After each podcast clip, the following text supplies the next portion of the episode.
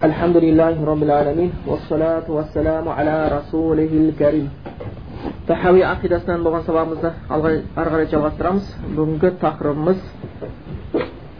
лаухул махфуз менен қалам жайында қалам жайында болады ә, кейбірде оны тағдыр тақшасы деп атап кетіп жүр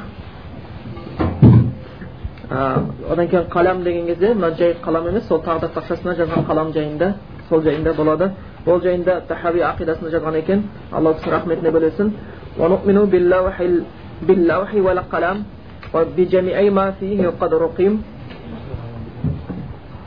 فلو اجتمع الخلق كلهم على شيء كتبه الله تعالى فيه أنه كائن يجعله غير كائن لم يقدروا عليه яғни иман келтіреміз дейді шынайы түрде сол тағдыр тақшасына одан кейін қаламға иман келтіреміз және ондағы жазған барша нәрсеге иман келтіреміз және егер бүкіл халық бүкіл адамзат баласы болып періштесі болсын мейлі жыны болсын бәрі жиналып келіп аллахтың сол тағдыр кітапшасында жазған нәрсесін болады деп қойған нәрсесін болмайтын қылуға болымсыз етуге ешқайсының шамасы құдіреті жетпейді ولو اجتمعوا كلهم على شيء لم يكتبه الله تعالى فيه ليجعله كائنا لم يقدروا عليه ал енді аллах тағала ол тағдыр тақшасында болмаса тағдыр кітапшасында бір нәрсені болмайды деп қойған болатын болса келтірмеген болатын болса оны болатын етуге және ешкімнің шамасы жетпейді бүкілі жиналып келсе де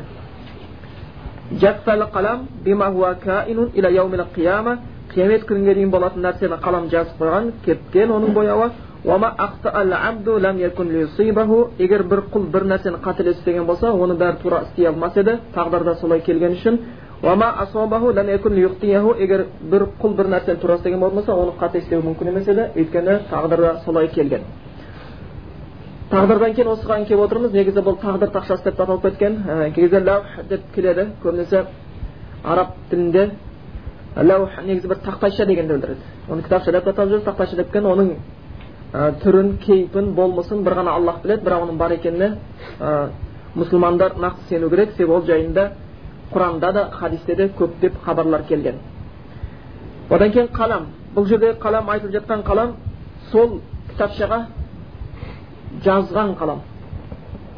Оның да кейпін бір алла біледі. Оны да біз елестете алмаймыз. Бірақтан қалам деген кезде ол жазатын құрал ретінде біз соны ғана білеміз. Яғни соныменен сол тағдыр жазылған. Одан кейін екінші мәселе айтып кетіп жатыр сондағы жазған бүкіл нәрсеге сенеміз дейді.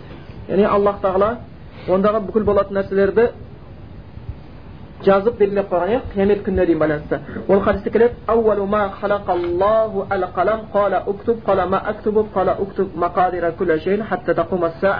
яғни бір хадисте келеді ол хадисте абу дауд риуаят еткен екен. Аллах тағала қаламды жаратты дейді ең әуелі. Одан кейін ол қаламға жаз деп айтты дейді. Қалам нені жазамын деп айтты дейді аллах тағала айтты дейді бүкіл нәрсенің өлшемін тағдырын жаз қиямет күніне дейін болатын бүкіл нәрсенің тағдыр өлшемін жаз деп айтты дейді содан аллахтың әміріменен ол кітапшада яғни тағдыр тақшасында бүкіл нәрсе жазылған соныменен жазыл, ә, жазылып өткен осы жерде қосымша айтып кетейін кей кезде ең бірінші құдайдың жаратқаны пайғамбардың нұры деп келетін бір деректер бар иә ондай көбінесе айтылып жатады бірақ бұл өтірік хадистерден болып келеді ол несі жоқ өзі хадис келген кезде деп келеді нуры мұхаммадин алғаш алла тағала мұхаммедтің нұрын жаратты деп келетін сол мағынада келетін хадис негізі бұл өтірік хадис жоқ хадис келмеген ол хадис яғни мағынасы алла тағала бірінші пайғамбардың нұрын жаратқан еді кейін ол нұрға қарап еді ол теріледі оның маңдайынан мынандай тері ақты одан пайғамбарлар жаратылды денесінен бұл тері ақты одан бұл жаратты анан мына деп сөйтіп сонымен содан жаратқан шығарады бірақ бұл ол емес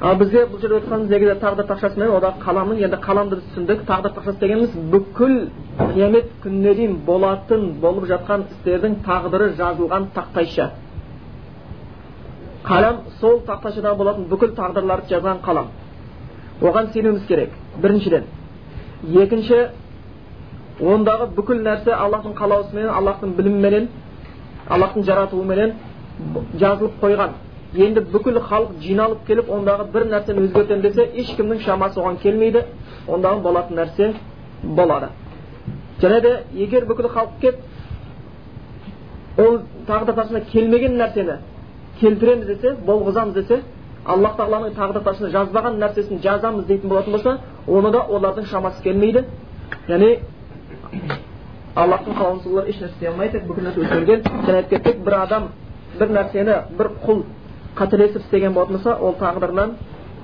дұрыс істеуі мүмкін емес еді бір нәрсені тура істеген болса ол да тағдырынан қателесуі мүмкін емес болып келеді жалпы осыған байланысты бір хадис бар ә, сол хадисте осының осы тақырыпты кей түсіндірме ретінде береді бұл кітапта оның қысқаша келтірген екен жалпы ә, бұл ә, неде де келеді арбаин келеді қырық жаңағы хадисте науаидің имам науаидің алла рахметіне бөлесін сондағы жаңа абдулла ибн аббастың пайғамбарымыздың айтқаны жаңағы ол кісі не деп келетін еді күнту наби алейхисалам мен бір күні пайғамбарымыздың соңында болған едім бірге келе жатқан едім дейді. Сол кезде пайғамбарымыз маған айтты я ғулам деді иә ей ұлым дейді. Ол кезде ғулам деген кіші балаға айтылады абдулла ибн аббас кім еді бұл кісі? Інісі десек болады. Енді былай айтқанда пайғамбарымыздың әкесінің бауырының баласы. Аббас бар ғой? Ағайынды ғой. Ағайынды. Пайғамбарымыздың әкесімен бір туған аббас деген бар еді ғой ислам дінін қабылдады кейін сол кісінің баласы одан кейін мына жақта орын болу керек қой орын жоқ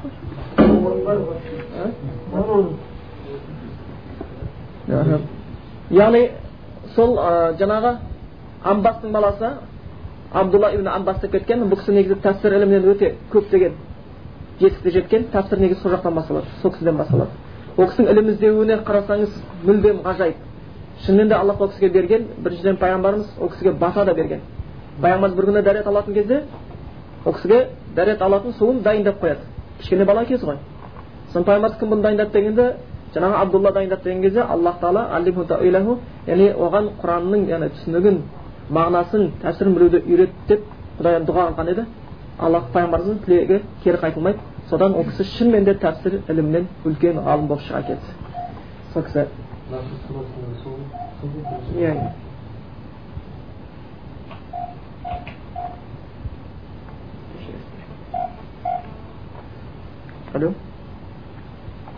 мен сабақтамын сондықтан осы тәпсір ілімінде сол кісінің пайғамбарымыз батасы болған екіншіден ол кісінің бірінші батасы дейміз иә екінші ол баланың өзінен үлкен ынта болған ілімге деген кішкентай кезінде балалар бәрі ойнап жүрген кезде ол не деп айтқан еді балаларға мына пайғамбарымыздың көзін көрген сахабалар ертең үлкен кісілер кетеді өтеді дүниеден сонда ілімді біреу жеткізу керек ә, соған біз айналысайық дегенде кішкене олар біздің неміз бар не шаруамыз бар олардың қасында қай жақтан ілесеміз деп олар онша мән бермеген еді яғни кішкентайынан бұның мақсаты биік болған химма деп келеді өзі ғалымдардың сөзінде мына мақсат биік болу керек әр адамда мақсатсыз өмір сүрмеу керек бәрі құдайдан деу болмайды мұсылманда мақсатпен өмір сүру деген бар бүкіл нәрсе аллахта бірақ себептен сан мақсатпен өмір сүру деген бар иә осыған байланысты қисса келетін еді ғой бір үш жолдас болыпты бірге дос сонда біреуі үшеуі де намазхан үшеуі де сондай достар екен сонда біреуі армандайды екен менің мақсатым келешекте осы осы нәрселерді үйреніп осыларды біліп сөйтіп бір қазы болу бір елдің басшысы болу соны мен мақсат қылып отырмын деген екен дейді да соны қалған екен сендердің мақсаттарың несі көреміз да деп айтады дейді. Бұйырғаны болады да деп. Сосын жаңағы айтады дейді мейлі екеуің жолдасысыңдар ғой мен сол қазы болған кезінде менен не сұрайтын қазір айтып қойыңдар болсам сендердің тілектеріңді сол кезде орындауға тырысамын деді сосын біреусі күліпті да. Сөйтеді сен қазы болсаң онда мені түрмеден шығармай қамап қой деп айтар едім деген екен. Зынданға салып қой деп. Менің өтінішім осы осыны орында міндетті түрде. Басқа шын досың болсаң осыны орындайсың депті жарайды депті. Екіншісі айтты егер қаз болсаң мені уәзір қылшы онда депті көмекшің қылып ал деген екен дейді сонымен айтқандай ана жігіт талаптанады шынымен де қазы болып кетеді талабына жетеді сөйтіп уәдесін орындап оның зынданға отырғызып қойған екен түрмеге отырғызбайды сондықтан мұсылманда мақсатпен өмір сүру керек та сондықтан абдулла ибн аббас мақсат қылды кішкентайынан ілім іздеді негізі құранды жазып шыққан сахаба кім еді кімге тапсырған еді зайд ибн сабит зейд ибн сабит ол кісінің өмірі ол иншалла бір нәрсе болатын болса тоқтаймыз ол кісінің қандай керемет қабілетті болғаны аллах ол кісіден разы болсын сол кісі негізі құранды жазған осы кісі өте білімді есептелінетін абдулла ибн аббас сол кісіден барып осы тәпсірді үйренген сонда ол кісінің алдына ілім іздеу үшін баратын едім дейді абдулла ибн аббас айтады ол кісі демалып жатса мазаламас едім дейді есік алдынан ол кісі үйінен шыққанша күтіп сосын барып есік алдында ол кезде білесіздер ғой кәдімгі үйлер қарапайым андай керемет үйлер жоқ шапанымды алып басыма төсеп есік алдында ұйықтап қалатын едім дейді кейін ол кісі есік алдына шығатын еді дейді сонда бетіме басып қалған шамды қағып тастайтын едім дейді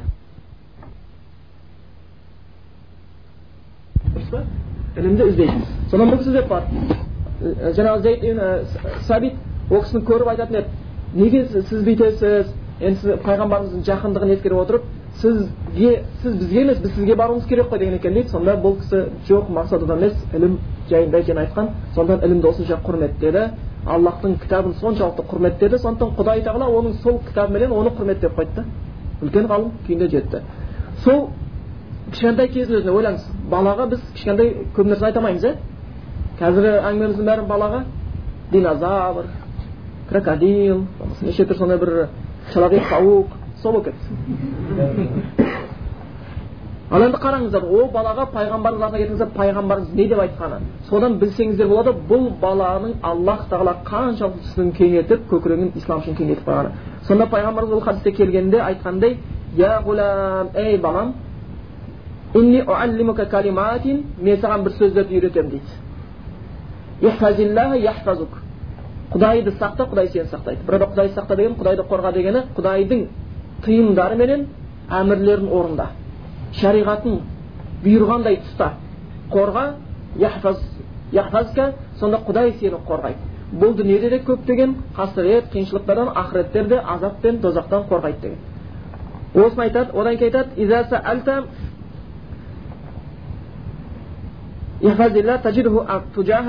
және де егер сен аллахты сақтайтын болсаң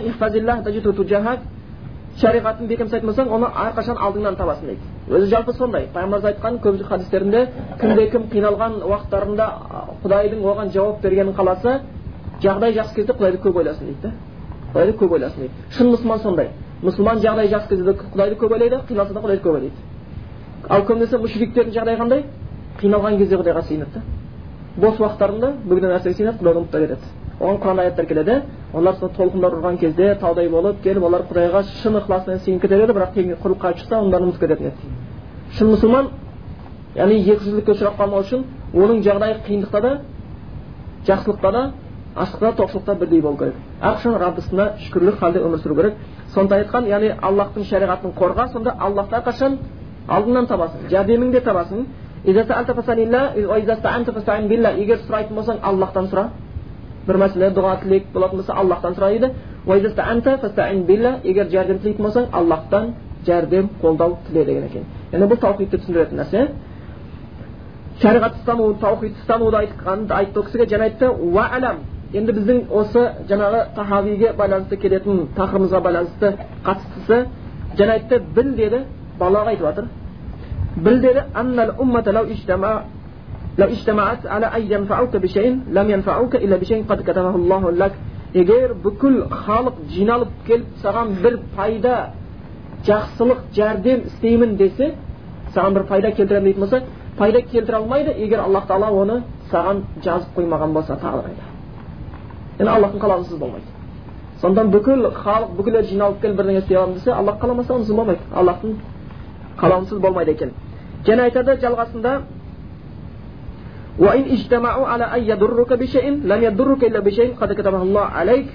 және олар бүкіл жиналып келіп бір нәрсе зиян беремін десе кедір кесір жасаймын дейтін болатын болса онда ешқайсысы саған кедір кесапат болмаса кедергі жасай алмайды аллах тағаланың саған тағдырыңа жазғанынан басқа дейді яғни бір нәрсе көрсек ол аллахтың қалауыменен сондықтан біз алла тағала иманның бір парызында тағдырың жақсы жаманы аллахтан дейміз оған сабырлық танытуға тырысамыз жақсылығында шүкірлік танытуға тырысамыз сондықтан ешкім саған зиян бере алмайды аллахтың тағдырыңа бекіткенінен басқа.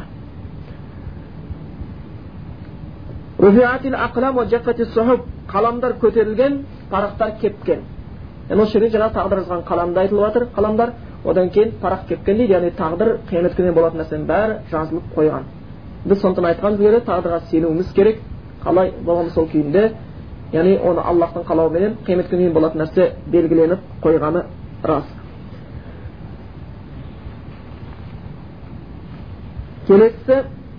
وعلى العبد أن يعلم أن الله قد سبق علمه في كل كائن من خلقه فقدر ذلك تقديرا محكما مبرما ليس فيه ناقد ولا معقب ولا مزيل ولا مغير ولا ناقد ولا زائد من خلقه في سماواته وأرضه كلس әрбір құл білу керек екен аллахтың бүкіл болатын нәрседе жаратылыстағы бүкіл болатын нәрседе білімі қамтыған. Яғни бүкіл нәрсені біледі. Алдын ала біліп қойған. Бүкіл нәрсені жаратпастан ол болмастан бұрын аллах тағала бүкіл нәрсені біледі.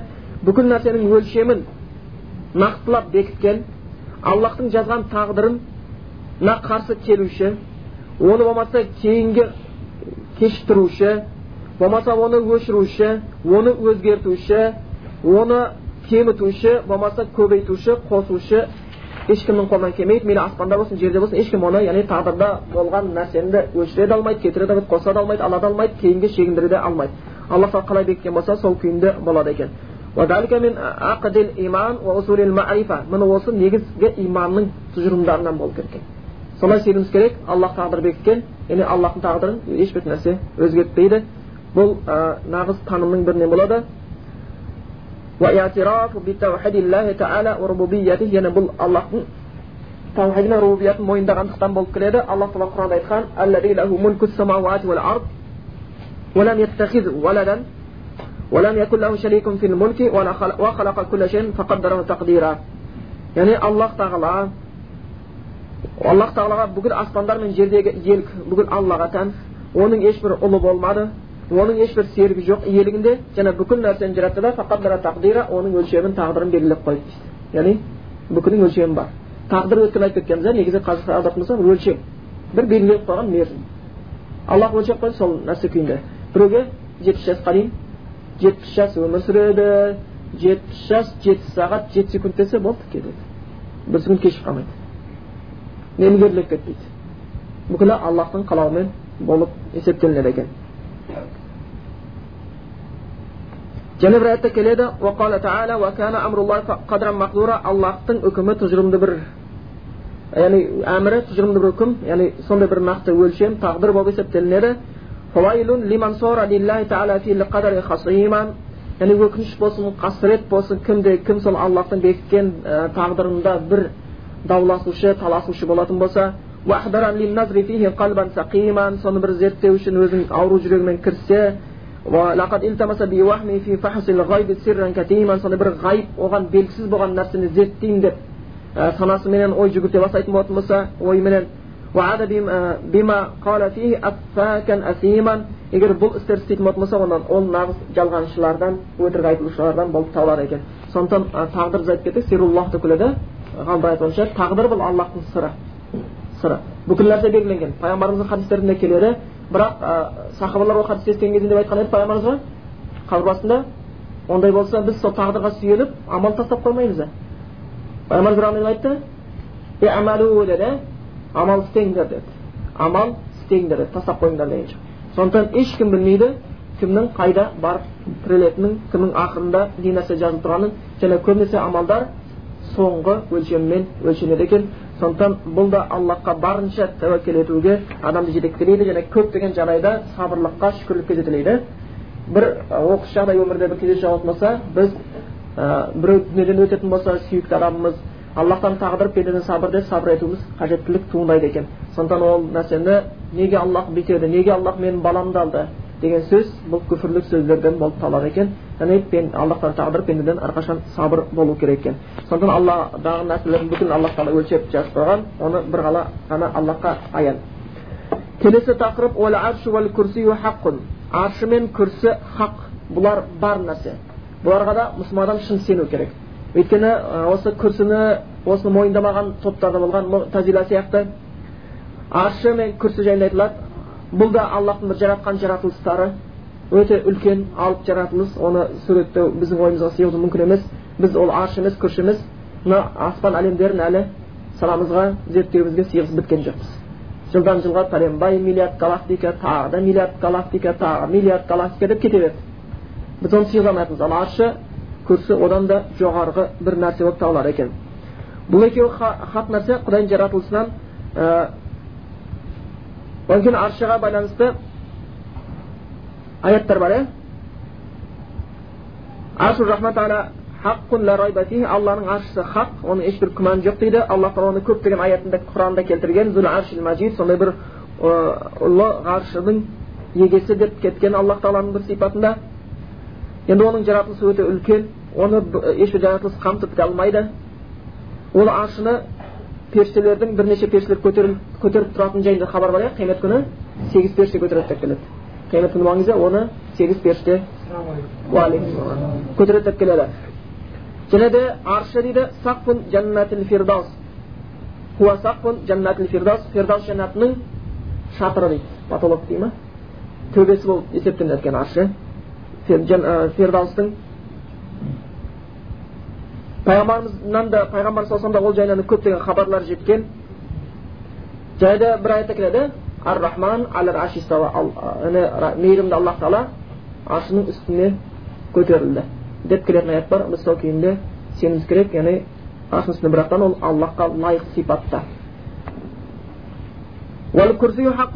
күрсі де сол сияқты күрсиге байланысты бірнешеге бөлінген сөздер болған иә күрсиді селеп ғалымдар ішінде кейбіреулер оны ілім деп атаған да болған біз өткенде араб тілінде өтіп ғой карраса деп иә карраса не еді дәптер енді соны бір ілім жазатын дәптерге ұқсатып аллахтың ілімі деп келген деген аятты оның ілімі аспандар мен жерді сыйдырады деп халифа атамыздың кітабында солай келген бірақ негізінде келген нақты хадистерге байланысты біз күрсіні ілім деп алсақ болмайды екен оны сәл өз мағынасынан өзгерткен болып қалады екенбіз оған байланысты хадистер бар.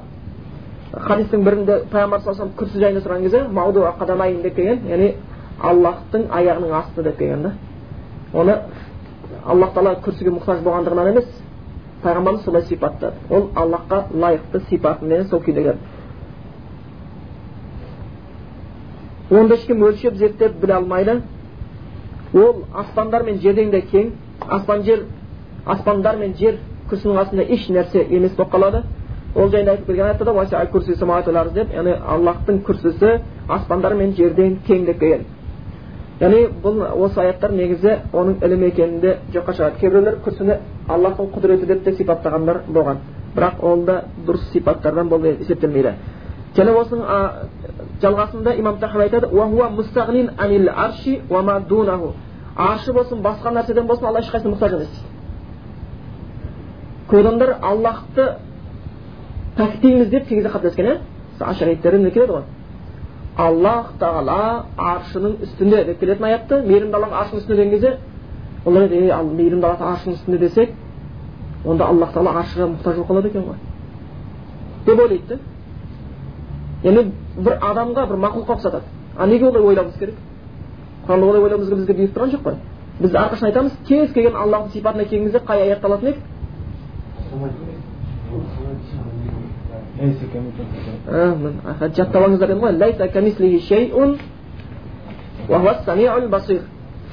яғни аллах тағалаға ұқсас аллахтың мысалындай еш нәрсе жоқ сондықтан аллах жайында құранда айтылсын хадисте айтсын оны бірден елестете бастауымыз аллах аршының үстінде деген кезде бір аршыны столға ұқсатып оның үстіне аллахты отырғызып қою бұл күнә болады ол дұрыс емес себебі аллах еш нәрсеге ұқсамайды біздің яғни бүкіл аллахтың жаратылысында абу ханиф айтқан сияқты өзі кітабында бүкіл жаратылыстың ішінде аллахқа ұқсайтын нәрсе жоқ және аллах тағала бүкіл жаратылысына еш нәрсеге ұқсамайды. Жаратылыс аллахқа аллах жаратылысына ұқсамайды. Еш нәрсе жоқ. Кейбіреулер христиандарда басқаларда келіп қалады шалка итіне келтіріп қояды. Библияда келеді ғой наподобие себя деп бог создал человека наподобие себя деп өзіне ұқсатып жаратты дейді кейбір сенімдер бойынша күнге ұқсатады бір жарық сияқты нұр. Ал кейбір мынау философтар құдайды жоқ деп айта алмайды. Бүкіл әлемдегі бәрін көреді да құдай жоқ деп айта алмайды. Бар ол мүмкін бір үлкен бір энергия болса керек дейді бәрібір онысыменен олар иман келтірген болып табылмайды аллахты жай жерге апарып қоятын болса. Сондықтан аршы аллах аршының үстінде деген кезде аллах аршыға мұқтаж емес аршыға да мұқтаж емес күрсіге де мұқтаж емес. Аршының үстіне өзіне лайықты сипатыменен біз оны білмейміз имам маликтен осы жайында сұраған кезде не жауап берген еді истуа жайында сұрайды ғой аллах аршының үстіне көтеріліп келген осы мәселе жайында сұраған кезде қазір біз қалай болса солай әңгімелесеміз иә имам маликтен келіп осы жайында сұраған кезде истуа жайында не дейсіз деген кезде имам малик біраз үндемей қалды түрі қатты бұзылды дейді бірақ та маңдайынан тер шығып кетті дейді тер шығып кетті де кейін айтты дейді ал истиуа истиуа дегеніміз белгілі нәрсе себебі құранда келген хабар бар ол жайында бірақ оның мысалы болмысы түрі сипаты белгісіз біз білмейміз қалай екен аллах көтерді бірақ білмейміз қалай екен аллах қалай бихи оған иман келтіру парыз минху бидаатун бірақ одан сұрау бидаат кейін шық сен нашар шығарып жіберді ол нашар кісілерден деп яғни аллах жайында негізі қалай болса солай сұрақ қоя беру аллахты бір адамға өзге нәрсеге ұқсата беру бұл уже жақсылықтың белгісі емес. Шын мұсылман адам аллах жайында келген кезде қорқа бастайды сондықтан аллах тағала аршының үстінде деген кезде аллах аршының үстіне мұқтаж емес. Болмаса бір неде келген сияқты сіздерге айтқан едім иә негізі үлкен ғалым кісілер көбінесе дәлел болатын болса тоқтайды. Ғалымдықтың сипаты бар кісілер. Залымдықтың сипаты бар кісілер өзінің қате болса сөзі қате екенін біліп тұрады бірақ атақ абырой іздегендіктен даудан қайтпайды да. Ұтылып қалады. Бірақ ол қайтадан іздеп келеді. Ол уже аят хадис іздемейді ол мынау архив сурет мурет қазып келеді. Әйтеуір өзін жеңіп шығу керек. Аят хадистен ештеңе таба алмай қалса. Тоқтау жоқ. Ал ғалым кісілер сол үшін ғалым олар құран мен хадиске тоқтайды. Атамыз бірақтан игерді деп жазды иә аллах тағала аршын игерді деп келді деген аятта. Бірақ ол кісіге осы жайында сұрақ қойды. Бір ғалым екі ғалым кісі кездескен еді сонда біз өзіміз куәгер болып сонда ол кісіден сұрады неге сіз олай деп жаздыңыз деп еді. Ол кісі айтты бұл ғалымдар арасында талас болғаннан кейін мен өздігімнен бірдеңе деп айтуға қорықтым деді. Мен өзімнің білімім оған жетпеді деді. Енді бұл кісі аударды ғой тек қана. Сондықтан осы осы кітаптарға тәпсірлерге сүйеніп солай деп жазған мен деді. Сонда игерді деді. Соны дұрыс шығар деп ойладым деді. Сосын ол кісіге сұрақ қойды ол кісі. Сонда аллах тағала бұрын оны игере алмай жүрген ба деді.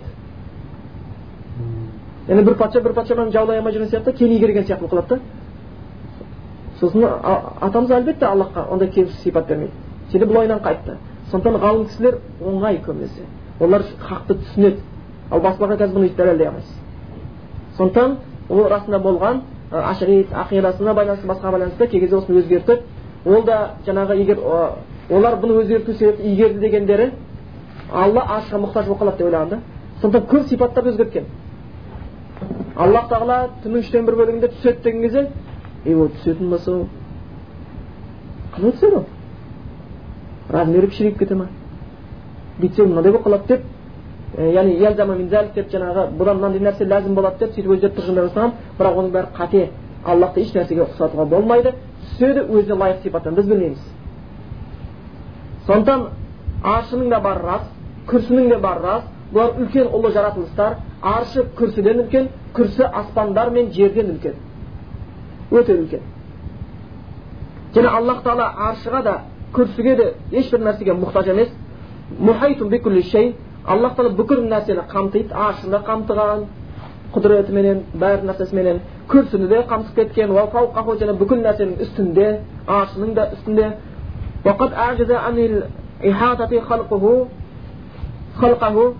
яғни ешбір жаратылысы оны қамтудан аллах тағала бүкіл жаратылыс оны қамтудан әжіз еткен яғни оларға мүмкіндік құдірет берген жоқ аллах тағала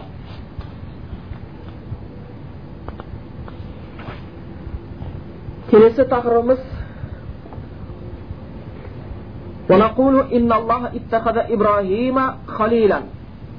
және айтамыз айтамыз деп жатқан яғни мұсылмандар иә әлі сүнна жамаат деп яғни біз өздерін айтып жатыр имам тахаби әхлі сүннаның атынан сөйлеп жатыр яғни айтамыз аллах тағала ибраһимді өзіне халил етіп алған халил деген көбінесе бізде дос деп сенімді өте жақын деп және кәміл махаббат деген мағынада беріп жатады хулла деген нәрсені ибраһимге байланысты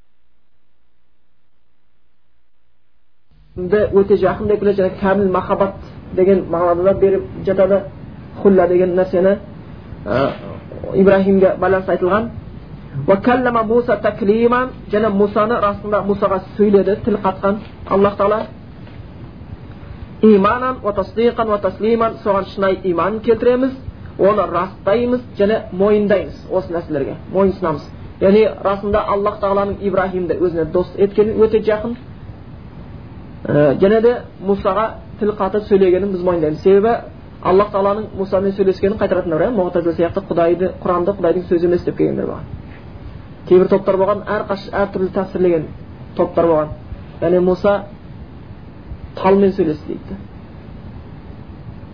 құдаймен емес ә, пайғамбарымызға құранды жеткізген аллахтан келген жоқ жәбірел періште үйреткен періште үйреткен құдайдың сөзі емес деушілер де болған аллах тағаладан келген сөз болатын және де ибраһим алейхисалам жайында өзі қисса көп расында бұл әл халилді кейбір неде түсіндірген екен ас сахиб әл амин әл мұқарраб дос ең сенімді ең жақын дос деп есептелінген аллах тағала өзі ибраһим алейхисаламды халил еткен және кімді мұхаммед мұстафа саллаллаху алейhi халил еткен өзіне яғни ең жақындарынан еткен ең жақын сенімді достарынан еткен яғни пайғамбар аллах тағала мені өзіне халил етті ибраһимді өзіне халил еткені сияқты деп келетін хадис бар сол мағынада келген енді ибраһим қиссасы өте үлкен иә оның өжеттілігі оның батырлығы дінді келтіргені аллахты шынымен де барша нәрседен артық сүйгендігі тіпті аллах тағала оны сынады ешкімді ол нәрсені сынамаған нәрселермен не істеген еді немен бұйырған еді ибраһим алейхисаламды өз баласын туған баласын аллахты ибраһим алейхисалам сүйемін деді аллах сынады ал құранда айтылады өзімен бірге жүруге жарап қалған кезде баласы дейді ал енді мына баласы барлар біледі ғой көбінесе бала ер жетіп енді жүріп әкесімен жүріп жәрдеміне жарап кезде өте жақын болатын кезде баланы сол кезде. Сол кезде жақын болып кетеді сол кезде қатты сүйіп кетеді тура сол уақытқа жеткен кезінде аллах тағала ибраһим алейхисаламды сынады. Баласын алла жолында бауыздауға бұйырды. Бірақ бала да өте иманды еді кіші болса да. Аллахтың әмірін орындайтын болады кейін балаға айтады мазатара мен түсімде сені бауыздап жатқанымды көремін деді не айтасың ол жайында не ойың бар деді баласына айтты исмаилға ал пайғамбарлар еш уақытта жалған түс көрмейді біз адамдар көре береміз біздің түсіміз кей кезде түстер өзі жалпы ғалымдар үшке бөліп жатады ғой илахи шайтани сосын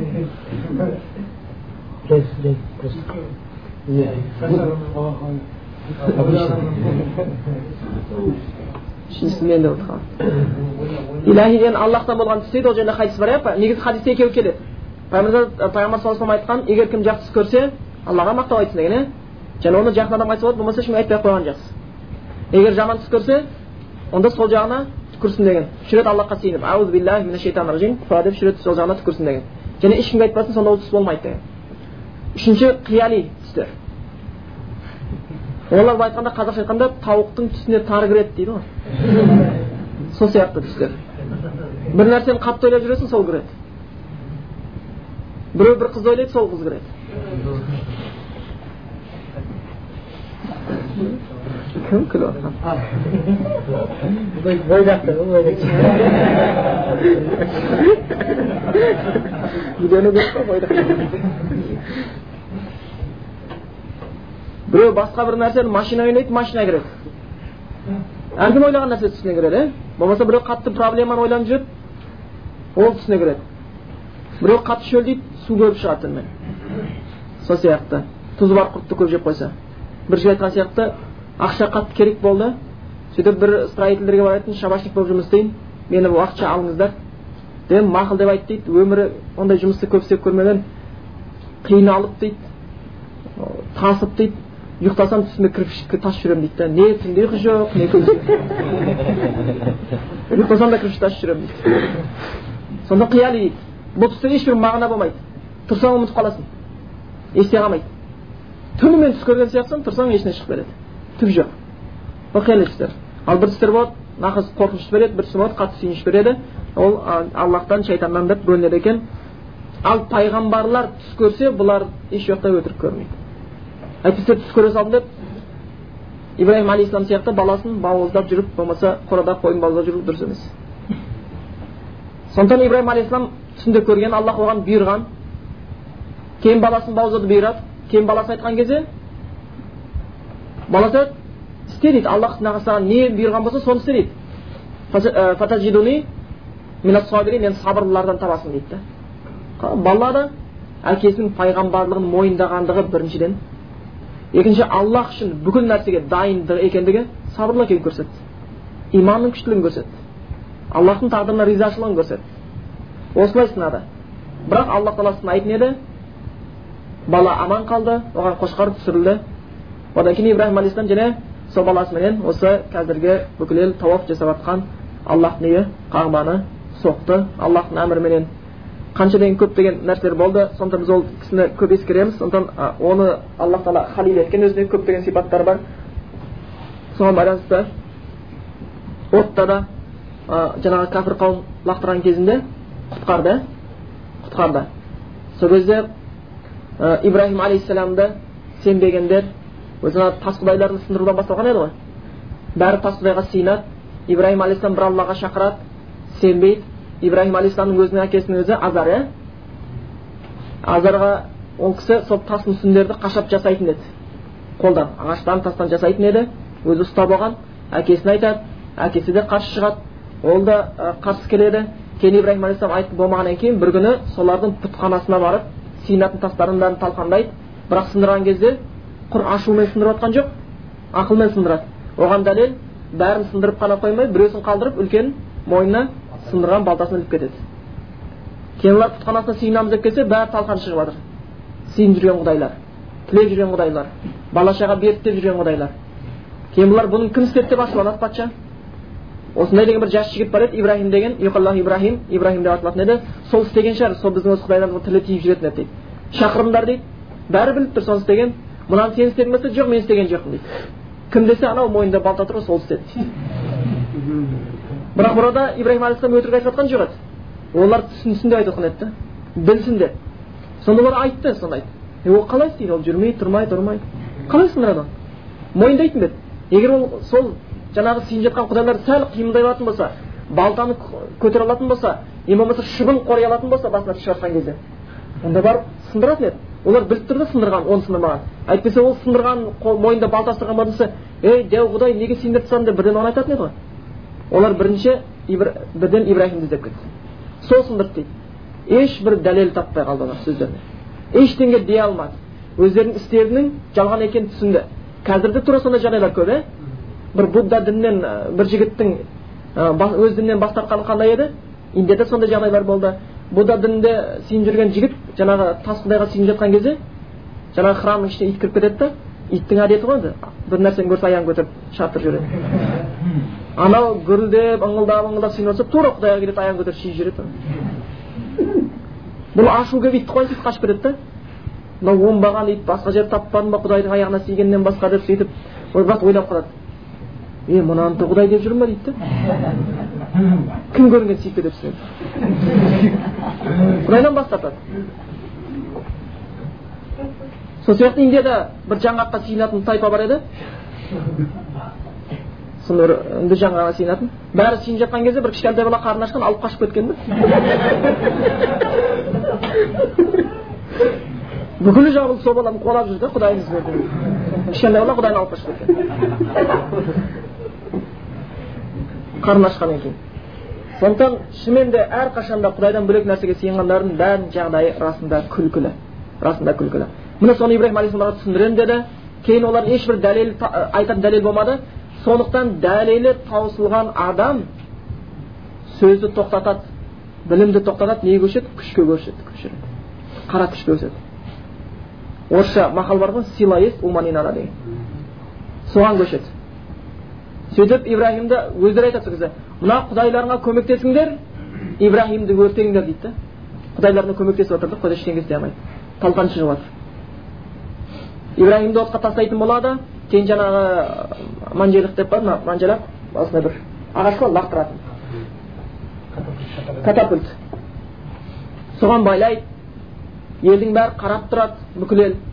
Жаңағы кәпір қауым патшасымен ол да қарап тұр. Сөйтіп соған салып лақтырады міне енді лақтырайын деп жатқан кезде ибраһим алейхисаламға кім келеді жәбірейіл періште келеді алейхисалам ол айтады көмек керек па дейді саған шариғат бойынша жәбірейіл алейхисалам ибраһим алейхисаламға көмектессе болатын еді шариғат бойынша тірі адам тірі адамнан қасындағы бар нәрседен көмек сұрауға болады иә е менің сумкамды көтеріп жіберші машинам бұзылып қалды жәрдем етіп жіберші көмектес сұрауға болады жоқ нәрседен сұрауға болмайды адамның өзінің шамасы келетін сұрауы. Ал жәбірейіл періште яғни өте күшті сондай періште екені сипатталған өте күшті.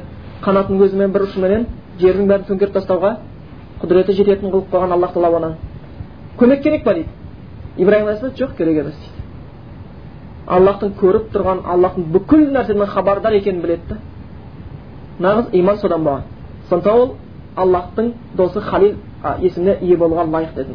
Сен айтқан сөзі маған аллах жетеді ол ең көркем жәрдем етуші маған лақтырады бірақ осы кезде аллах тағала құтқарып қалса болатын еді оны жаңбыр жауғызып жіберіп оттың үстіне яки болмаса жәбірейіл періште құтқарып қалса болатын еді не болмаса қашып кетсе де болатын еді құдай тағаланың қалауыменен бірақ еш нәрсе болған жоқ не болды керісінше мұжиза болды алла тағала жаңағы отқа барда уа салама ибраһимге салқын бол деді тек қана салқын бол деген жоқ сәлеметті бол деді содан сол күйінде ибраһим оған күйген жоқ бірақ соның бәрі соны көріп тұрды мұғжизаны ибраһим алейхисалам білді ма сол нәрсенің болатынын болған жоқ ибраһим алейхисалам айтты ма жәбірел періштеге ой жәрдем керек жоқ қазір мен отқа түссем мені күйдірмейді салқын болады маған сәлеметті болады деп айтты ма жоқ айтқан жоқ қазір жаңбыр жауып кетеді деп айтты ма жоқ қалып қашып кететін шығармыз. Болмаса басқа жаққа ұшып кететін шығармын деп айтты ма? Жоқ ештеңе айтқан жоқ. Не деп айтты? Аллах маған жетеді да иманы аллахқа еді басқа затқа емес. Сондықтан аллах маған жәрдем етті. Аллахтың бұл нәрсені мұғжиза дейді сондықтан мұғжиза дегеніміз біреудің өз қолымен еркімен істейтін іс емес. Ол да аллахтың қалауыменен болатын істерден болып табылады екен. Міне осындай бір сынақтардан өз баласынан болған сынақтардан үй соға байланысты аллах тағала өзіне халил еткен және аллах тағала мұса алейхисаламға тіл қатқан міне осыны біз нақты сенуіміз керек мұса алейхисаламмен аллах тағала тур тауында сөйлескені аллах тағала мұса алейхисалам аллах тағалаға оның көрінуін сұрағаны аллах тағала сен оны мені көре алмай оны көре алмайтын мені көре алмайсың ә, бірақ тауға қара егер сол тау шыдаса онда мені көрерсің деді бірақ тау еріп кетті тауға көрінген кезде аллах тағала шыдай алмады сондықтан бұл неде шыдау мүмкін емес еді сол мұса алейхисалам оны аллахпен сөйлескен жайында бірнеше хабарлар бар оны құранда да аяттар келеді расында мұса алейхисалам аллахпен сөйлескен және де пайғамбарымыз мұхаммед мұстафа саллаллаху алейhi да аллахпен сөйлескен миражда сондықтан пайғам ибраһим алейхисалам аллахқа дос болғанша пайғамбарымыз да дос мұса алейхисалам аллахпен сөйлесті пайғамбарымыз да аллахпен сөйлесті негізгі бүкіл пайғамбарларда бір ерекше сипаттар болған иә мұса пайғамбар өжет батырлығыменен ибраһим алейхисалам сондай ақыл даналығыменен болмаса иса пайғамбар дүниеге қатты қызықпағандығыменен бүкіл пайғамбарлардың өздеріне тән сипаттар болған. Бір артықшылығы болған. Әрқайсысын сонысымен танимыз көбінесе. Бірақ пайғамбар саллаллаху бүкіл пайғамбарларда болған сипаттар артығыменен болған да. Барлық сипат болған. Сондықтан пайғамбарымыз мұхаммед мұстафа саллаллаху алейhi бүкіл адамзат баласына үлгі болуға жетерлі. Сол үшін құранда алла тағала айтқан кім аллаға ақырет күніне сенетін болса оған аллахтың елшісінде үлгілер жетеді деп айтқан.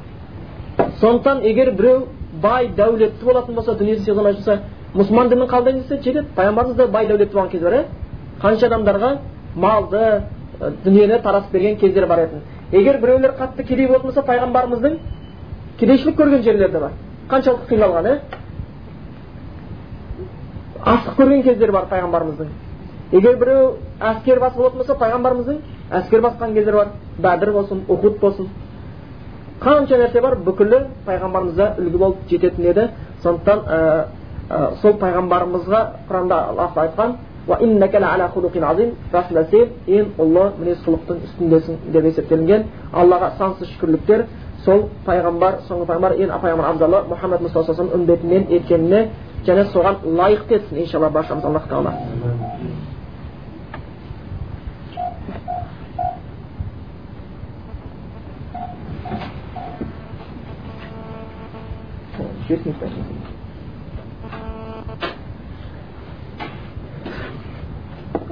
Сол бүгінгі сабағымызда осымен өттік. Уақытымыз жақындап қалған екен. Келесіден сол періштелер пайғамбарларға кітаптарға байланысты иман жайында тоқталып өтеміз. Алла қаласа иншалла. Уақыт сіздерге ыңғайлы ма әзірге? Осы сабақ уақыттары? die Figur